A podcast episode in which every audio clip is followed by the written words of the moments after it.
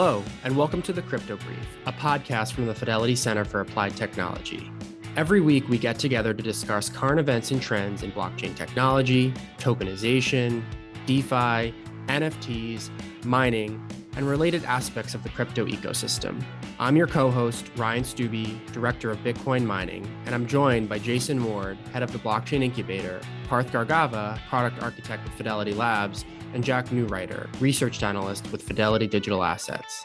Before we begin, just a friendly reminder that this discussion is for educational purposes only and should not be viewed as an investment advice or a recommendation for any security or asset.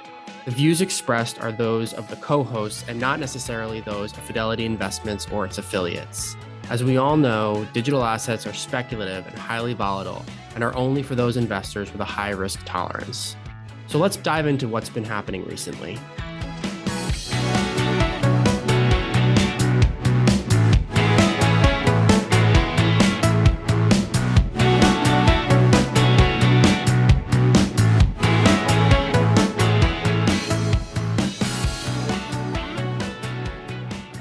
Parth, you were uh, you were out at a hackathon last week. How was that? It was pretty good. Um, I'm actually taking a few days off uh, as we speak, so I'm I'm out of office now. I'm in Miami, but uh, I just got done with the with the week long hackathon, which I was telling you about at Cornell, and um, uh, so my project was mostly on MEV. So I was working on how MEV would change after the merge, and uh, some implementation of PBS, which is uh, proposer builder uh, separation.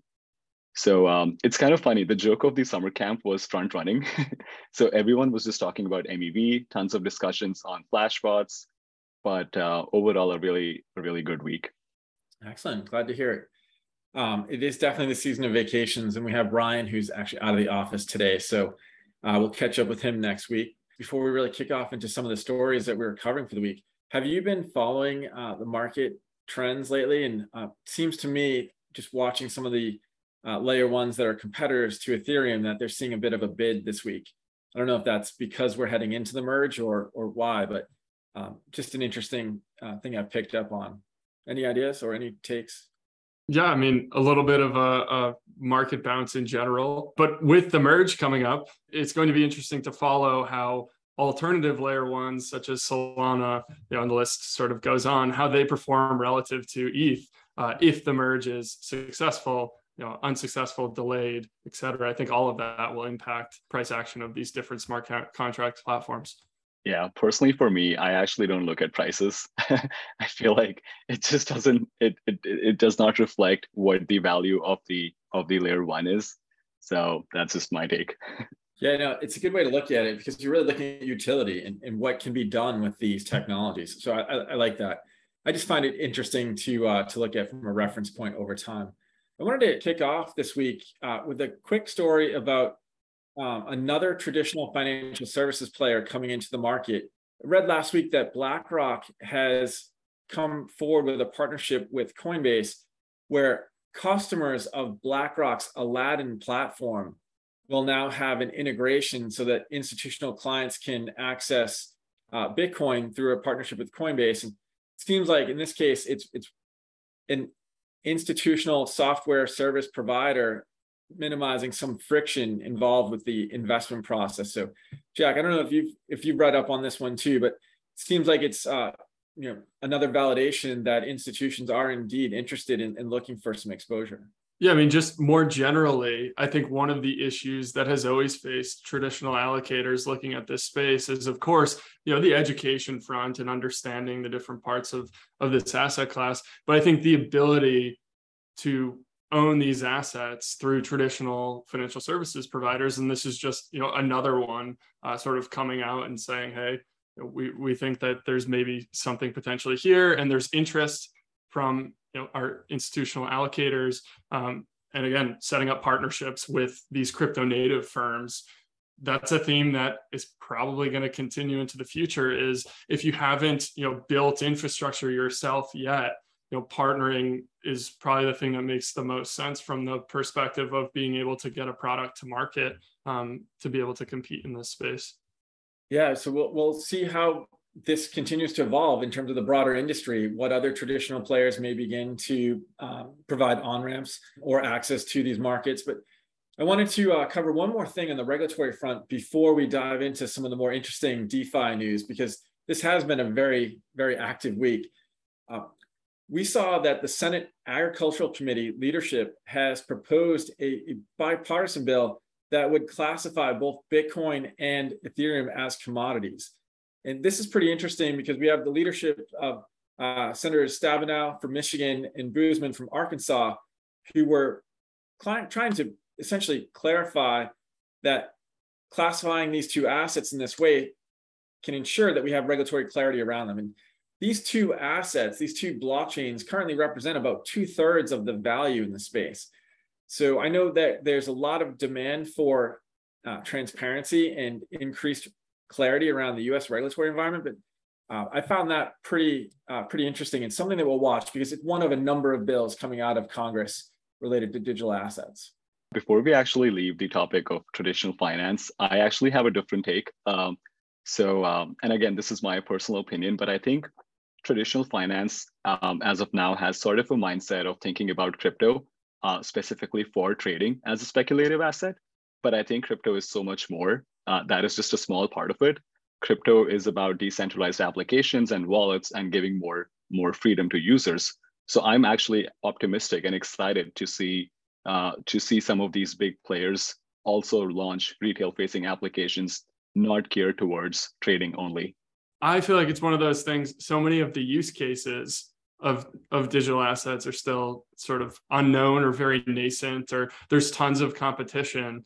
And so, you know, to your point, Parth, uh, people just looking objectively from an outsider's vantage see you know speculative trading with a lot of these assets. Whereas you know you you discuss like i don't even like to look at the price of the assets. I like to look at the networks themselves and what's being built because over the long term that's probably ultimately what's going to matter here. Uh, and i think that there's certainly something to that. The the problem is and i think this is the problem that regulators are dealing with is well then what are you know what are these things? And do they fit into the traditional molds of securities and commodities or do they not? And i think a lot of times you know pol- politicians and regulators aren't able to just say we don't know. And right now sort of the delay in providing regulatory clarity i think is a little bit of a we we don't know what some of these assets are. And it's hard to make those definite you know definitive decisions that then become you know precedents in in legal cases personally I, I agree as well because you're talking about the utility right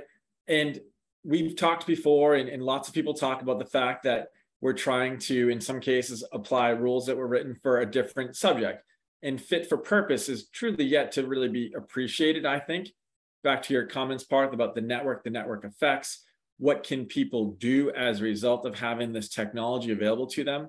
So I, I definitely still feel like there is some confusion about how to approach it. And most people don't have the, the time or candidly the interest to dive as deep as, as others. So I really appreciate you bringing that perspective back up and, uh, and helping to sort of contrast the market view as opposed to the utility view. Speaking of utilities, you know, wallets are a big component of the blockchain ecosystem and how we manage and utilize our assets. And there was a pretty interesting uh, experience in the Solana ecosystem last week. And uh, Parth, I'm wondering if you can share your take on on what happened, and then perhaps Jack and I can jump in on some of the things that we've been reading about. But uh, let's talk about what happened with Slope. Yeah, absolutely. So, uh, so first of all, this wasn't a Solana hack. It was actually a Slope hack, uh, but Slope is a decentralized exchange and it also is a wallet provider. So what I can do is I can install the Slope app and I can generate a public-private key pair. They were pretty much logging private keys in plain text on a centralized server. In fact, a similar issue was discovered in, in Near Wallet as well, which they uh, corrected immediately once they got once they got to know about it. That's pretty much it. So that's the that's the Solana story. I know there was like a lot of uh, there was a lot of chatter um, when 75,000, 7,500 wallets were getting drained, and uh, people just didn't know what, what was happening. Uh, and there were all sort of all, all kinds of uh, hypotheses. But uh, it's good to know that we have finally nailed down that it's one specific application, um, which was resulting in these private key leaks. Is there something here to the effect of we say when you're interacting with different platforms that it's trustless but in reality like i don't audit the lines of code from the various hot wallets that i've used or i don't have the technical expertise to either uh, and i'm necessarily trusting you know a set of developers parth how many of these different hot wallets are open source versus you know closed source and you're trusting the you know the developers that's a fantastic point because uh, I'm I'm an uh, I'm a huge open source advocate, and the Slope wallet was pretty much closed source. So open source is a double edged sword, right? So at you you have a lot of people who are white hat hackers who are trying to make the the open source software more secure. But at the same time, since it's open source, it's also pretty vulnerable. And if you're a black hat hacker, you can pretty much you pretty much know what's in the code. I'm on the fence about this, but I think a lot of people, had this been open source, maybe this could have been avoided, and maybe there were, had there been more audits, this could have been avoided. But it's it's kind of hard to tell. I, I have to tell you guys, it's really interesting for me when I see a Twitter Spaces pop up, and you know hundreds of people dial in, and then you get to participate in and, and be a spectator to watching an industry try to triage an event like this. And you're getting real-time updates from people who are sharing their perspectives. You know of course you have to take it with a grain of salt but we heard the community trying to help each other uh, protect assets or identify the root causes. And like anything else in the heat of the moment you, you need to understand that information hasn't yet been verified so you have to pr- listen in and, and think about it from your own perspective form your own opinions but um, as someone who has had an operational background and worked to try and address uh, things in the market, whether it's the global financial crisis or otherwise, can't help but see some parallels. But I find it truly interesting that it's community sourced. And back to your point around open source software, it's a lot of like minded people trying to make sure that this industry and these ecosystems grow in a healthy way. And you know, when there are growing pains, they're working together to address them yeah there was a bit of like crowdsourced investigative journalism on on like tuesday night where everybody was trying to figure out okay this person you know their funds are missing. They used you know this application and then sort of piecing them together to figure out what's the common denominator amongst all of these because at one point you know there was there was eth being taken from from wallets or suspected to be taken from wallets right? And then people were like okay well is this just a Solana issue? Is it a Solana you know, wallet providers issue? Is it an ETH issue? And there was like so many things swirling around until ultimately everybody figured out that all of these wallets, you know, that were having issues were tied to the same, you know, slope uh, provider, and then able to get to the bottom of what was actually happening. Jack, one of my one of the favorite things that I, I heard on that call was someone literally saying, "Okay, there's a pattern, and the pattern is every 20 seconds." It's X number of wallets and it's this. And then someone else speculating saying, the pattern just changed. Maybe the hacker is listening in on this call. They were going by like in order as opposed to in order of value. And it was just a systemic approach. But you had those people who were digging into the details and trying to help each other. And um, that to me was just really fascinating because you're right. Uh, crowdsourced investigative journalism is a good way to describe it. Yeah. And uh, personally, for me, the uh, the, the key takeaways were uh, just how important it is to keep yourself safe. Uh, it's really important to use a hardware wallet in these situations because I know uh, some of the hot wallets were mostly affected. And it's always good practice to have a hardware wallet where you can do random DeFi stuff and then one which is where you store uh, some part of your wealth. Uh, and not that it's fully related, but for most people who use decentralized applications, it's also really important to regularly revoke permission on the decentralized applications you use. Um, and uh, yeah, I mean, it's it's good to sort of know what kind of uh, good practices are out there. It's also important to do some sort of key rotation. So so if I, I, I should be generating a new set of private keys once in three months or four months, and uh, it's I can almost see a business which helps you do key rotation uh, to be safe. So that's just that's just my take and does get at the fact that it's you know everything here in this space isn't that simple. I mean we spend most of if not our entire works you know days working in this space and still could have used the slope wallet at some point and, and had a, a, small portion of funds on it or something right? I'm not saying you know, we we did or anything but like it's not inconceivable that that can happen to somebody that spends all their time in this space. And so it does draw this understanding that okay, although this space is about decentralization, there probably is a, a, a hand-holding space as well where people can work with various trusted providers as well in addition to being able to use the assets natively. And then they have a choice of this spectrum of centralized trusted providers to you know fully decentralized build your own wallet yourself right? All of those and everything in between.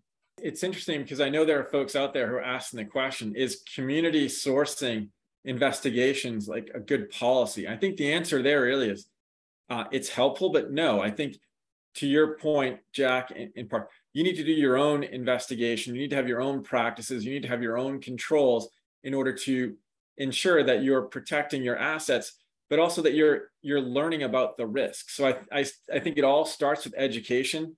I think a lot of the value around these types of events is that it gets people to think or engage more deeply. And then for those who are uh, looking to do anything of, of scale or from a personal perspective have uh, a, I, guess I would say a, a bias towards ensuring they have adequate risk controls in place, this helps inform you because you better appreciate the attack vectors that can be exploited. But ultimately, I think you need you can't rely on the community. The community can be a source, but it shouldn't be the primary source. That's actually a great segue. Uh, community is a great segue to our next story, which we want to cover, which is uh, the bridge hack. Should we talk about it? Please. Yeah. All right. So so uh, so there was another bridge hack last week. No surprises. Uh, and so the bridge that specifically got targeted was the Nomad bridge, which was a way to move your assets between Ethereum and other EVM compatible chains on, on Polkadot and Cosmos. So specifically me, uh, Moonbeam and Evmos. Now, what's really interesting about this hack was that this was the first decentralized crowd loot, right? So get it? It's like the first decentralized hack. So, um, so the bridge made a smart contract upgrade on June 21st, which made the hack possible. The underlying issue was that zero was set acceptable on the contract, which meant that any invalid message was fine and users could make an invalid message and take money out from the contract. The interesting thing is that the hacker did not drain all the funds in one go, but instead, uh, the hacker decided to take a, a, a part of the 190 million, which pretty much led to anyone simply copying and pasting the transaction data and adding their public address to get funds. Lots of people drained the funds together and performed uh, a truly decentralized hack. Is this the uh, first instance of white hat hackers actually hacking and stealing funds to safeguard them for a moment? Oh, uh, that's actually happened a lot of times before. So white hat hackers are typically uh, so. So for those of you who do not know, black hat hackers are the bad guys. White hat hackers are pretty much people who try to hack into systems and then they return the money. And I think so far, 35 million uh, from the Nomad bridge has been returned by the white hat hackers. But it was really interesting. I, I know Nomad put out a blog post. Uh, they gave an update on how the founders are working with TRM Labs and law enforcement to recover more. And uh, it just goes on to show how risky cross chain bridges are, right? And uh, it does feel like when was the last time that the market had soured during a massive, you know, a very large, substantial hack? You know, this is nearly 200 million we've seen in the past, you know, things like Wormhole were able to be backstopped by you know the companies that were sort of working behind the scenes to help them out and they had a lot at stake and so it was in their incentive to do so and they had the capital to do so. But in you know in a case like this you know market sours and it's not like everybody maybe isn't going to be made whole here. It's kind of a bit of a different story. It felt like before you didn't have bailouts in the sense of like government stepping in. You had bailouts in the sense of corporations that back some of those projects stepping in. But do those types of bailouts happen uh, during a market where you know capital is more scarce? I don't know if they do. Yeah, I think we'll see that in time because, uh, like you mentioned before, um, I mean, wormhole backed by Jump, uh, Axie got saved by Binance, and Nomad is also heavily backed by VCs. So, uh, so I think it's a it's a we'll see how this progresses. But what I want to also focus on is that um, essentially this Nomad bridge was led to like a, a slow bleeding of of funds. So typically, whenever there's a there's a hack, it's usually three to four transactions, and it's super quick. This uh, bridge was hacked for two and a half hours by 375 addresses. Which is pretty crazy. And the, the funniest part is that there were some people who had their public addresses fully doxed. So I knew that this, I know that this public address belongs to ABC, and they were also still participating in the hack uh, without realizing that, you know, they are they are pretty much well known. Like we know who they are. So that was really funny to me. I mean, I, I was just taking a quick uh, scan of Twitter because I'd been following this story, and one of the folks from uh, from Nomad Bridge had put out saying that um, as of yesterday, they had recovered over 35 million and were working to try and maximize funds recovery, working with law enforcement and uh, and another provider of, of, these forensic services. So, you know, it, it is interesting because unlike in the traditional financial services, you can trace all of these transactions to specific addresses. And Parth to your point, sometimes those addresses get doxed, and then you can actually identify or have a, high probability of being able to identify transactions associated with them uh, from that point forward. So, um, I I personally just find it very intriguing in that you have this concept of the white hat hacker who wants to go in and drain value in order to save it.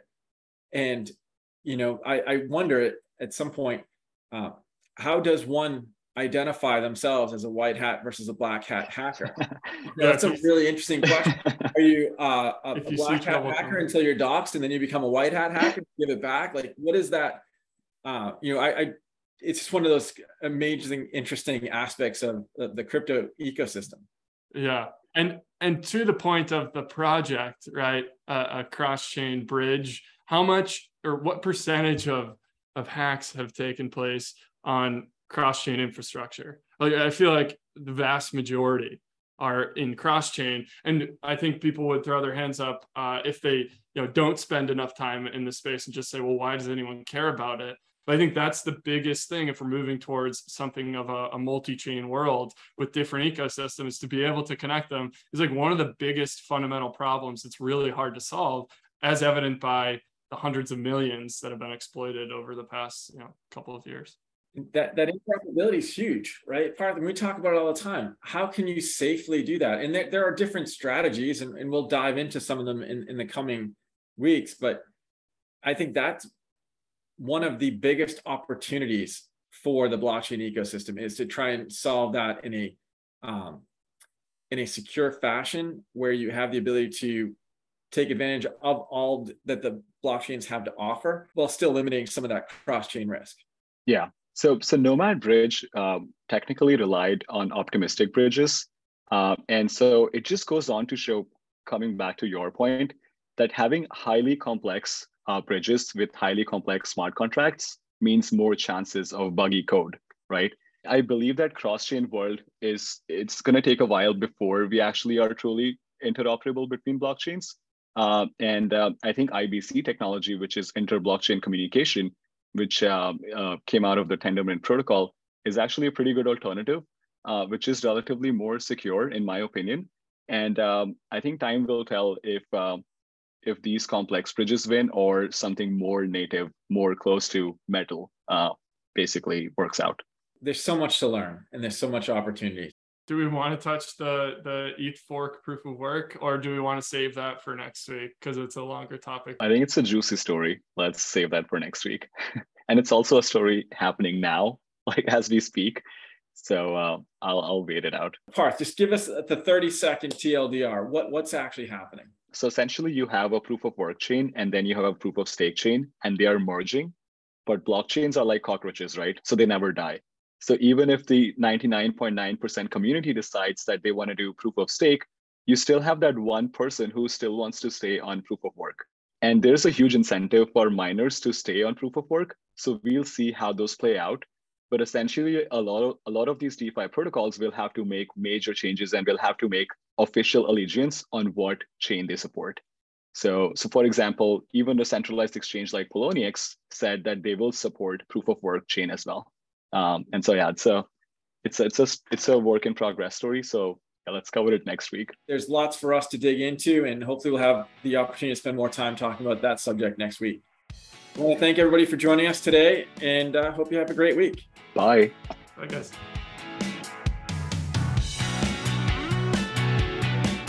Digital assets are speculative and highly volatile, can become illiquid at any time, and are only for those investors willing to risk losing some or all of their investment and who have the experience and ability to evaluate the risks and merits of an investment. Past performance is no guarantee of future results. This podcast was produced by Fidelity Center for Applied Technology, also known as FCAT. FCAT does not offer digital assets nor provide clearing or custody of such assets. It is for informational purposes only and is not intended to provide tax, legal, insurance, or investment advice, and should not be construed as an offer to sell, a solicitation of an offer to buy, or a recommendation for any security or other asset by any Fidelity entity or any third party. Views expressed are as of the date indicated, based on the information available at the time, and may change based on market or other conditions. Unless otherwise noted, the opinions provided are those of the authors and not necessarily those of Fidelity Investments or its affiliates. Fidelity does not assume any duty to update any of the information. Fidelity and any other third parties mentioned in the podcast are independent entities and not affiliated. Mentioning them does not suggest a recommendation or endorsement by Fidelity.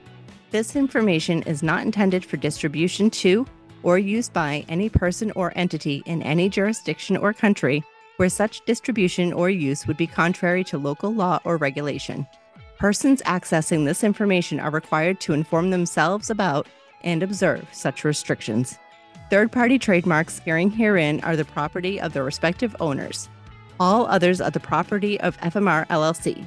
Copyright 2022 FMR LLC, all rights reserved. 1040156